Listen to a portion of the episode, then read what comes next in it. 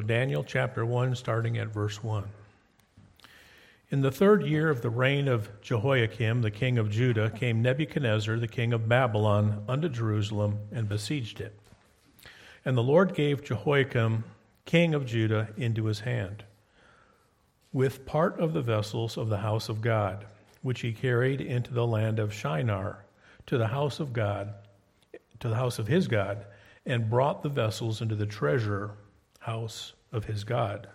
And the king spake unto Ashpenaz, the master of the eunuchs, that he should bring certain of the children of Israel and of the king's seed, and of the princes, children in whom was no blemish, but well favored, and skillful in all wisdom, and cunning in knowledge, and understanding science, and such as had ability in them to stand in the king's palace, and whom they might teach the learning and the tongue of the Chaldeans. And the king appointed them a daily provision of the king's meat and of the wine which he drank, so nourishing them three years, so that at the end thereof they might stand before the king. Now among these were the children of Judah Daniel, Hananiah, Mishael, and Azariah, unto whom the prince of the eunuchs gave names. For he gave unto Daniel the name Bel Belteshazzar, and to Hananiah of Shadrach, of to Mishael, Meshach, and unto Azariah, Abednego. But Daniel purposed in his heart that he would not defile himself with a portion of the king's meat, nor with the wine which he drank. Therefore he requested of the prince of the eunuchs that he might defi- not defile himself. Now God had brought Daniel into favor and tender love with the prince of eunuchs. And the prince of eunuchs said unto Daniel, I fear my lord the king, who hath appointed your meat and your drink. For why should he see your faces worse, likening than the children which are of your sort. Then shall ye make me endanger my head to the king. Then Daniel said to Melzar, who the prince of the eunuchs had set over Daniel, Hananiah, Mishael, and Azariah, Prove thy servants, I beseech thee, ten days, and let them give us pulse to eat and water to drink. And if you're wondering what pulse is, it's a combination of beans and peas. Not exactly the most delicious meal, but that's what they wanted. Verse 13 And let our countenance be looked upon before thee, and the countenance of the children eat of the portion of the king's meat, and as thou seest, deal with thy servants. So he consented to them in this manner and proved them ten days. And at the end of ten days, their countenance appeared fairer and fatter in flesh than all the children which did eat the portion of the king's meat. Thus Melzar took away the portion of their meat and the wine that they should drink, and gave them pulse. As for these four children, God gave them knowledge and skill in all learning and wisdom, and Daniel had understanding in all visions and dreams. Now, at the end of the days that the king had said he should bring them in, this would be at the end of the three years. Then the prince of the eunuchs brought them in before Nebuchadnezzar, and the king communed with them. And among them all was found none like Daniel, Hananiah, Mishael, and Azariah. Therefore stood they before the king. In all matters of wisdom and understanding that the king inquired of them, he found them ten times better than all the magicians and astrologers that were in all his realm. And Daniel continued unto the first year of King Cyrus. Thus is the reading of the Word of God. What I'd like to do is um, take a few moments and kind of set the historical backdrop of this particular book before we really start diving into this chapter. So, if you would, um, what I did is I looked up the last several kings of Judah, and let me list them for you. Let me even back up further than that. As, as, you remember, shortly after Solomon's reign ended, King Solomon, there was a split. Israel split, and the ten tribes, the ten northern tribes, they were took they kept the name Israel, and the two southern tribes, Judah and Benjamin, formed a new nation, and they called themselves Judah. That was shortly after the days of Solomon. And what happened was is is Israel was cursed with very wicked kings. Nearly every single one of their kings were wicked.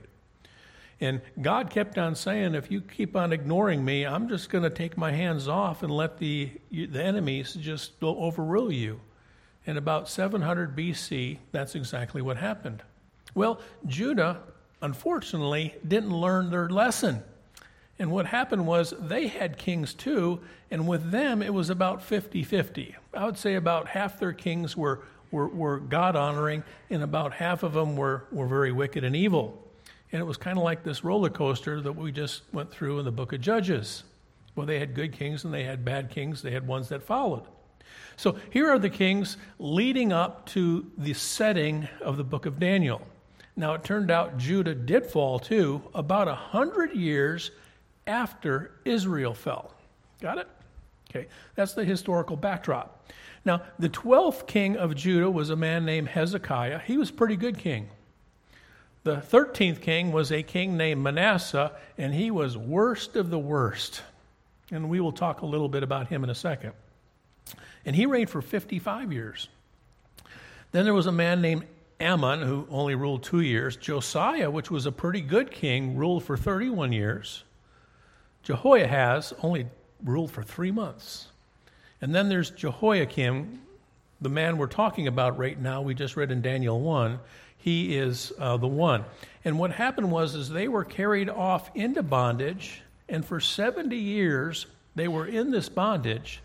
And then after that, pretty much the reign of kings ended, and it became the reign of priests that were the leaders.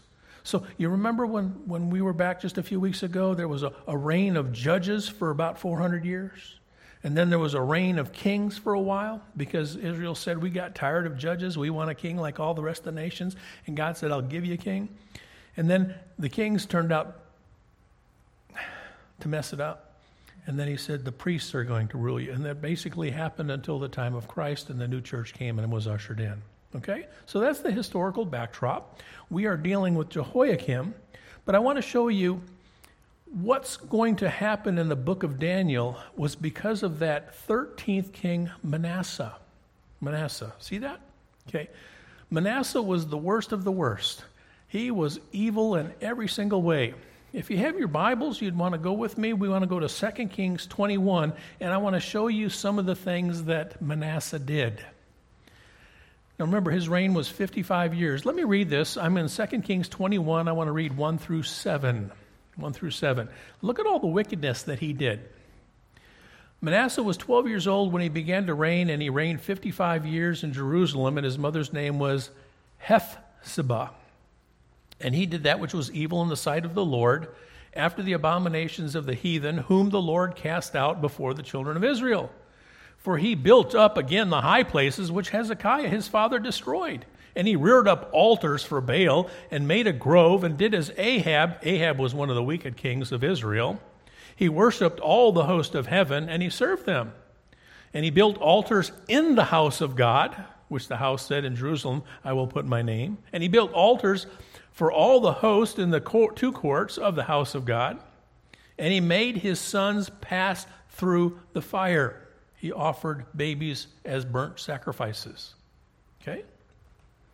And he observed times and he used enchantment, he used magic, and dealt with familiar spirits and wizards. He wrought much wickedness in the sight of the Lord to provoke him to anger. And he set a graven image in the grove that he made in the house, of which the Lord said to David and to Solomon his son, In this house and in Jerusalem, which I have chosen out of all the tribes of Israel, I put my name forever. So basically, what he did is he, took, he just thumbed his nose at God. And, and, and, and, and he did that for nearly 55 years. And God said, Enough's enough. Okay? Enough's enough. Let's go to the curse. I'm still in 2 Kings 21. Let's jump down to verse 10. Verse 10. And the Lord spake to his servant, the prophet, saying, Because Manasseh, king of Judah, had done these abominations, and we just read all those things that he did, and had done wickedly above all the Amorites, which were before him, and he made Judah also sin in these idols. Let me skip down to verse 14. And he says, I will forsake the remnant of mine inheritance and deliver them into the hands of their enemy. That's Daniel 1. Got it? And he says, And they shall become a prey and a spoil to all their enemies, because they have done that which is evil in my sight, and provoked me to anger, since their fathers came forth out of Egypt, even to this day. Moreover, Manasseh shed innocent blood very much, till he hath filled Jerusalem from one end to the other. Wow, that's pretty serious stuff. Now, again, this is just not a historical account. This stuff really happened. If we don't learn from history, we're cursed to repeat it, right? So, the whole time we go through this, I'm asking the question what applies to modern day America? Okay? So, as we read this, we see that God said, I had enough. He says, I'm going to curse you, I'm going to overrun you. Now, that's not something new. If you remember, that happened quite a few times in the book of Judges. Judges would get close to the Lord, they, uh, and all of a sudden they'd get full of themselves and they start ignoring the Lord, and an enemy would come and would put bondage over them. And they would cry out, Lord, please help us. And the Lord would help them, and they would have some more good years, and they just kept going through the cycle over and over again. So this is not something new. And then we saw the exact same thing happen to Israel a hundred years earlier. And now we're at the point where Manasseh's king, and he says, Judah, you messed up. That's it. I had enough of you. But I want you to know something. Okay? Remember these kings? The curse was done during Manasseh's reign. But along comes Josiah, which was a good king, and for 31 years he honored the Lord. But you know what? The sentence was still passed, the guilt was still found. See, the obedience of Josiah didn't wipe out the sentence. You know what it did? It delayed it. That's it. So once Josiah was gone and the evil began, the sentence was carried out. And that's what the book of Daniel is all about. Okay? Let me read this in 2 Kings 24. This is where it's actually going to happen. Now, now, I guess the best way to say this, the book of Kings is a historical account of all of Israel over time, and the book of Daniel is kind of like going out a chapter book uh, uh, right there in the middle, and it's really blowing up this one section at a time. Okay? So, this is the historical backdrop of the book of Daniel. in his days, Nebuchadnezzar, king of Babylon, came up, and Jehoiakim became servant three years. Then he turned and rebelled against him. So Nebuchadnezzar came, and he came to Jerusalem, and he conquered the city. And he was ruling over it. But about a three years into it, Jehoiakim says, I'm tired of this. And he rebelled. And Nebuchadnezzar put the hammer down. Boom. And this is what happened. And he takes it and he destroys the city. He plunders the city. He takes the temple and he tears it apart, person by per, or brick by brick, and he carries out the best of the best of the young people away. Okay? Verse 2 And the Lord sent against him bands of Chaldeans, that's really the Babylonians, and the bands of the Syrians, and the bands of the Moabites, and the bands of the children of Ammon, and sent them against Judah to destroy it according to the word of the Lord. And he spake by his servants the prophets. Surely at the commandment of the Lord came this upon Judah to remove them out of his sight for the sins of Manasseh according to all that he did. Now, this is a curse that's happening during Jehoiakim, king number 17, but the sentence was passed during king number 13. Got it? and also for the innocent blood that he shed, and he filled Jerusalem with innocent blood, which the Lord would not pardon. Got that? God can pardon some sins, but those babies being burnt on an altar, that's one thing that he cannot pardon. We got it? Okay, let's go to Daniel 1. I'm going to make some comments. Now, I've read the entire chapter. Now I'm going to double back through and I'm going to make a few comments. My goal is to make this as relevant to today as possible. Okay? You know the bottom line of chapter 1 is? My title was The Assimilation of Our Teens. Okay? When someone is to come in and conquer a nation and they want to convert that nation, what they do is they go after the young, right? You can't crate dog an old dog. You crate dog a puppy, yes? Right? Well, that's what happened. So he's going to go into this nation and he's going to take these guys, and, and I'm, I'm not sure how old they were. I heard guesses that they're anywhere from 14 to 16 years old, is what Daniel and his buddies are. Okay? And, and, and think about it. You want to brainwash, you want to indoctrinate, you want to assimilate a group of young people into your culture. What are you going to do? Well, the first thing you do is you separate them from the parents. You cause about as big a division as possible, right? And then you indoctrinate them. You get them to think differently, right? And then you manage their culture. Got it? You manage their culture. You flood them what they watch on TV, the music they listen to, the literature they read. You just, you just inundate them. Got it? Does that sound like modern day America? Yeah? Okay. Daniel 1. Let me read 1 and 2, and then I want to make some comments. In the third year of the reign of Jehoiakim, king of Judah, we just read that in 2 Kings 20. Was that 2 Kings 24? Yeah, 2 Kings 24. Remember, he was ruling over him for about three years, but then he rebelled. And then at the three year, this is when maybe I had enough. I'm just going to wipe you out. Okay? And the Lord gave Jehoiakim, king of Judah, into his hand. Now, I have no doubt that Nebuchadnezzar thought that his gods helped him conquer Judah. Wrong. Right? Jehovah God helped him conquer Judah. Notice what it says the Lord gave Jehoiakim, king of Judah, into his hand. Friends, God is sovereign. Right? You know, it, it kind of reminds me of that scene where Jesus was uh, being interrogated by Pilate. And remember what Pilate said? He said, Don't you know I am? I got the power to I got the power to crucify you. And he says, You don't have any power that only but what God gave you. God is sovereign. And he's sovereign over Nebuchadnezzar.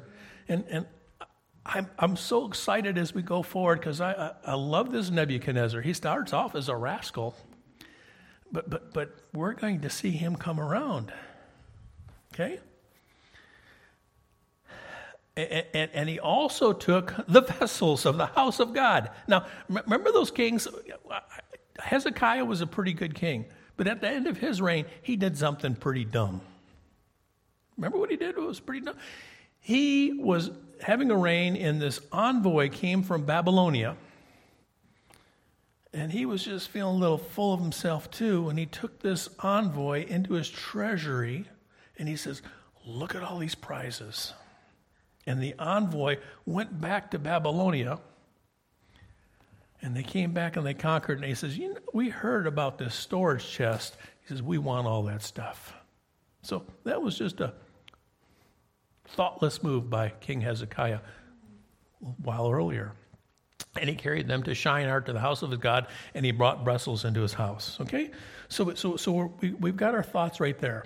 Okay, let's go and let's keep on going in Daniel 1. Let's, let me read the next section right here. And I want to read 3 through 8. This is the indoctrination of the young. Okay? Now I want to ask the question does this sound familiar? Okay? The king of Israel spake to Ashpenaz, the master of the eunuchs, that he should bring certain of the children of Israel and of, and of the king's seed and the princes and the children who no blemish, they're well favored, they're skillful in wisdom. He got the best looking, he got the healthiest, he got the smartest young people, you know, the best of the best. But notice what happened. He took them and he gave them to the prince of eunuchs. My friends, there's no doubt about it he turned Daniel and his three friends into eunuchs. The goal was to make them loyal and docile and subservient. That was the goal. Okay? Now, Daniel, after having that done to him, had every right to pitch a pity party and just throw in the towel. But he didn't. We're going to find out that he continued in a straight. This is what the whole book's about. A man named him had these terrible ripped from home, ripped from mom and dad. And I don't know, this is speculation. I have no doubt that they probably killed his parents. Don't know for sure. But some people were allowed to stay. They took the best of the best, cut the family ties, they indoctrinate them. Basically, what they did is they put them in a dormitory. And they had someone over the dormitory, and then they had a RA, a hall monitor, speaking in modern day language. And they kept tabs on these guys to make sure what they ate, what they thought, what they read, what they, who they in, in act, in, interacted with. They managed every part of their life. And I'm thinking about it, and I'm thinking, three years. We think, you know, four years. Four years is a college education. But if you take off summers, guess what? It's 36 months. It's really about the time of a college education. Amen? Okay. Because I'm sure Nebuchadnezzar didn't give him the summers off. Okay? Children in whom there's, I'm in verse 4, but well favored and skillful in wisdom and cunning in knowledge and understanding science, and such has that ability to them to stand in the king's palace. So what they did is they taught them the, the language. and, and again, that's not wrong. That's exactly what happened to Joseph. Joseph went to Egypt and he became a slave, and then he became bonded in prison, and then he became the right hand man and what he did during that whole time is he learned the language, he, he learned the culture, he assimilated into the culture. But you know what? You can change his name, you can change his diet, you can change his friends, but they couldn't change his heart. And that's what happened to Daniel. They couldn't change his heart. Got it? And the king appointed them a daily provision of the king's meat and the wine, and he drank. Okay, and now among these were the children, were these guys, and they were they, that's where they were at. Okay, so that's three through seven. Um, let's go on now to eight. You with me so far? Let's read a couple verses in eight. Now Daniel said, "I can't eat this stuff." Now the Bible didn't say exactly why he couldn't eat this stuff. I don't know if they were giving him pork chops. Okay, you know the dietary laws of the Jewish law. They couldn't eat pork. Maybe it was pork. I don't know. Maybe it was food that was offered to idols. And they said, we, we sacrificed this, and after it's offered to idol, here you want to eat it? And he said, No, I can't. I don't know what the problem was. I just know there was a problem. Okay? Anything else would be speculation. And he says, I can't eat that. And I can't drink this wine. It's, it's, I don't know what Daniel's problem with the wine was. I don't know if he was afraid that he was looking around and he was going to be he had a, he didn't want to be addicted to it. He didn't want to have a, his senses dulled. He he he didn't want to be clear head. I don't know what it was, but he says I don't want to eat that. I don't want to drink that. And the guy that's the RA, I'm using modern college terms, saying no if you don't eat this food and you come up looking sick, my head's on the line. My head's on the line. Now, what I want you to notice is that Daniel and his three friends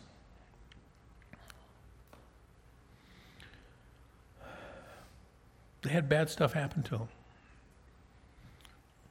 They were ripped from family. They were taken from home, taken about 700 miles away. And they were made eunuchs. And they still kept their faith. Isn't that something? They still kept their faith. And you know what? God blesses them physically, He blesses them socially. The eunuch fell in love with him. God's still sovereign. He put the right guy in the right position at the right time with the right attitude. And he blessed them mentally. Do you see how God blessed these three? Now, they had every reason to throw in the towel and say, forget it. Life is horrible. But he didn't. They kept plowing forward. And they became influencers. Now, God had brought Daniel into favor and tender love with the prince of the eunuchs. Look what God did. Isn't that amazing? God's still sovereign.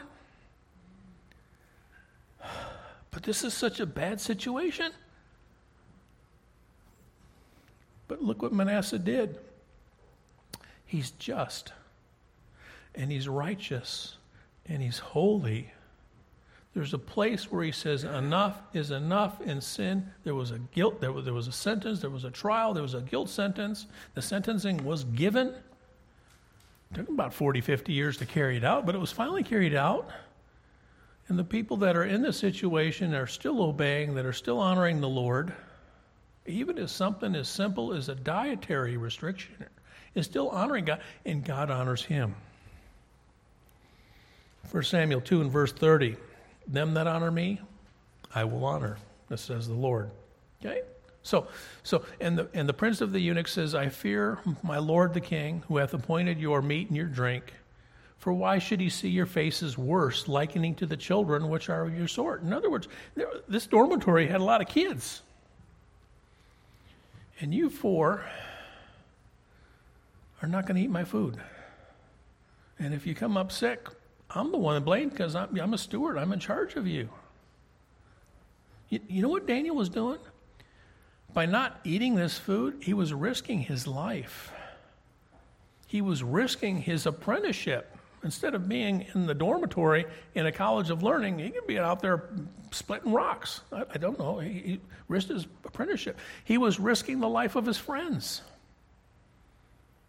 But he did it anyway. He was risking the life of this prince of eunuchs.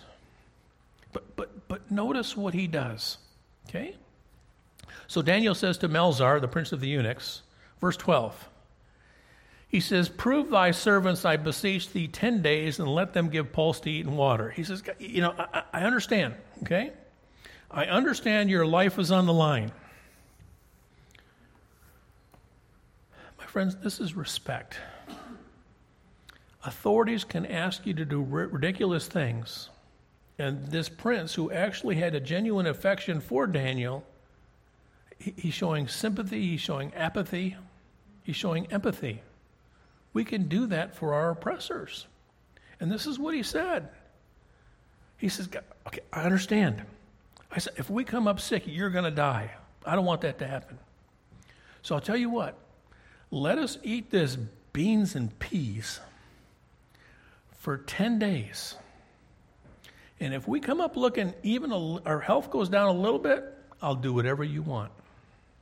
I got trust in my God to take care of me. I'm going to honor my God. My God will honor me. I'm going to do this. And whatever happens, happens. And the prince was of a mind. He says, Well, that sounds fair enough. Now, he could have got a prince that says, No way, you eat this stuff today. But God put the right man in the right position at the right time with the right attitude, and they were able to work this out. So Daniel and his three friends eat this pulse for 10 days. And at the end of 10 days, they're healthier looking than the whole lot. let's, let's read this. Verse uh, 14 And he consented to them in this matter and proved them 10 days. And after the 10 days, their countenance appeared fairer and fatter in flesh than all the children which did eat the portion of the king's meat. Thus Melzar took away their portion of meat and the wine which they should drink and gave them pulse and water pulse and water. Okay? they resisted what was evil against God's command. They did their reasonable service, which includes, I believe, the royal law. And then finally, God was involved, providence. He provided what they needed. Okay? 17. As for these four children, God gave them knowledge and skill in all learning and wisdom, and Daniel had understanding in all visions and dreams. My friends, don't ever misunderstand that God is the source of wisdom. And His truth is right, and it's always right, and it's timeless. So, as they were learning the culture, they had the foundation of God's Word. It doesn't surprise me that they would outshine. I, I, can, I can go with something as simple as my background in a national bank where we worked in a trust department and we managed trust funds for very wealthy individuals. This was before my conversion. There were men, I mean, I'm, when I say very wealthy individuals, these are guys that started companies and sold them like for 50 and 60 million dollars. And back in the 90s, 50 and 60 million dollars was 50 and 60 million dollars. I'm making fun of inflation. Okay, but but but it meant something. And I would talk to these guys, and I'd ask, "What did you do? And how did you do it?" I'd pepper them with questions. And I was unconverted at the time, and they were telling me the principles that they lived their lives by. And then I got converted and started reading my Bible and Proverbs, and I thought, wow, they're doing everything in Proverbs. God's truth is true no matter where it is. Okay? And, and some of them were doing it just because they were, it was truth and it was sound principles. Some of them were, some of these guys were Jewish. They didn't know anything about the New Testament, but they knew the book of Proverbs. And this is what they lived their lives. This stuff is true. So you get Daniel, and you got his Babylonian counterparts, and he's learning this science in this stuff, and undergirding all his knowledge is the Word of God. No wonder why he shined. It's not that he memorized the periodic table quicker and faster than the other guy. That's not what happened. He had God's Word underlining it.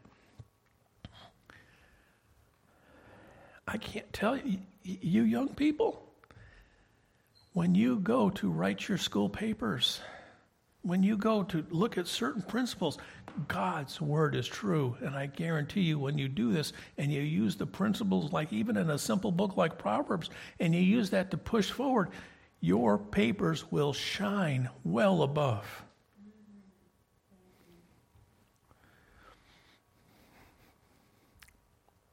I'm debating whether to share this or not. I'll, I'll share this because Emery knows exactly what I'm talking about. I was at a high school, and one of the things they do at the end of the year for the seniors is they give this great big thesis and they have to defend their thesis. And it is a Christian school, and I'm going to generalize and I'm not going to name any names, but, but, but if a person did their thesis and it was truly based on the Word of God, and then you take another student that did their thesis and they did all the research and they said, oh, by the way, I got to include a Bible verse in here. Did that ever happen? I heard them. I heard five years worth. Okay, everyone. Oh, give me a Bible verse for this. Mr. Painter, can you give me a Bible verse for my thesis? I don't think that's the way it was supposed to be researched. I think it was supposed to be girded in truth. And you could tell the difference. It was like night and day between the two. God's word is true. And you look at some of these verses, God invented wisdom, and He's the author of it. And Daniel and Shadrach, Meshach, and Abednego had those things undergirding. They shined. Okay? Verse 20, and in all matters of wisdom and understanding, that the king inquired of them, and he found them ten times better than all the magicians and the astrologers that were in all his realm. You just think that's true of a king looking at some young people coming through college graduation? It's true when you go pick out a spouse, right? You want a good spouse, husband or wife? You get one whose foundation is undergirded with the Word of God. That's the spouse you want. You got it? In matters of work, in matters of finance, in matters of child training, keeping a house, self discipline, controlling emotions, interaction with people. forgiveness when you're the knucklehead. You understand? When they're founded, that's the kind of spouse you want. Verse 21. And Daniel continued unto the first year of King Cyrus. You know what he's doing at chapter 1? He's telling you that Daniel, this teenage boy that impressed a king, was put into high office and he maintained a high office for nearly the entirety of or Judah's captivity. He endured eight kings and two kingdoms. Isn't that amazing? There's something about this teenager that was stripped from family, carried from home, made a eunuch, that carried himself in a way that eight kings put him in a high position. You know, when a new king comes in, what do they do? They clear house and get a whole new cabinet. Seven times he maintained his position including going from Babylonia to the Medo Persian Empire. He even made it through a kingdom switch. How do you do that? He was so impressive. Do you remember the time? And the whole time he's going through, he's got all these princes and these politicians that got him in his crosshairs. They're just waiting for him to slip up. There's even a time we're going to read later on they thought they looked for something to find a, a chink in his armor, and they couldn't find one. You can't say that about me, but they could say it about Daniel. He was dedicated, he was disciplined towards the Word of God, and God, God took care of him from this. Okay? So that's Daniel. He lasted for nearly 70 years. He was an influencer. He was around when Cyrus finally gave the decree to rebuild the temple and let the people go back home. He was there influencing the whole time. I'm sure glad he didn't pitch a pity party and throw in the towel. Amen? Okay, a couple points.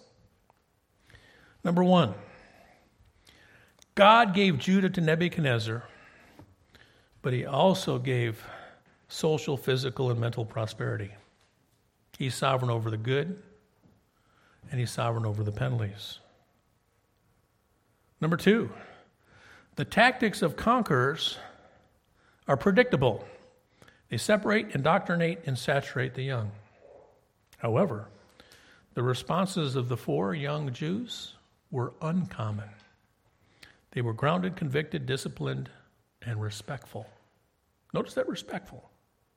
Number three, Daniel maintained a high office during eight kings and two kingdoms, despite having been in the crosshairs of many jealous princes and politicians. He lived long enough to see, understand, influence the end of seven years of Bab- Babylonian captivity. And I'm going to close with this two verses in Psalms, Psalm 119. Verse, 100, verse 100 I have more understanding than the ancients because I keep thy precepts. You ever hear those people that say, Do what I say, don't do what I do? They're liars. Don't. Okay? The second thing is, I have sworn, this is in 106, and I will perform it, that I will keep the righteous judgments. I've made a commitment to God. I'm going to keep His word. I'm going to keep His paths. And we're going to see some tremendous trials. And the thing that gets them through the trials is they keep on looking past the trials to God Almighty. And they say this time and time again if this is my end, so be it. Think about it. I, lo- I love the martyrs that when you read the account and they're threatened and death is on the line. And they go, Are you going to threaten me with glory? Looking past the trial to, to the Lord of heaven where they're going to be. This is his outlook on life. And our teens are going to be targeted, and they're going to be trying to make a division between parents. They're going to be indoctrinated, they're going to be saturated with the culture. Now, you understand how we get saturated now Instagram, YouTube, all that stuff. Just bombard it 24 hours a day, bombard it, get you thinking, right, like everybody else. Real quick clips. I was talking to Brother Mike Ivy um, a couple of years ago at a singing school, and he was talking about the internet and all the information that's available on the internet.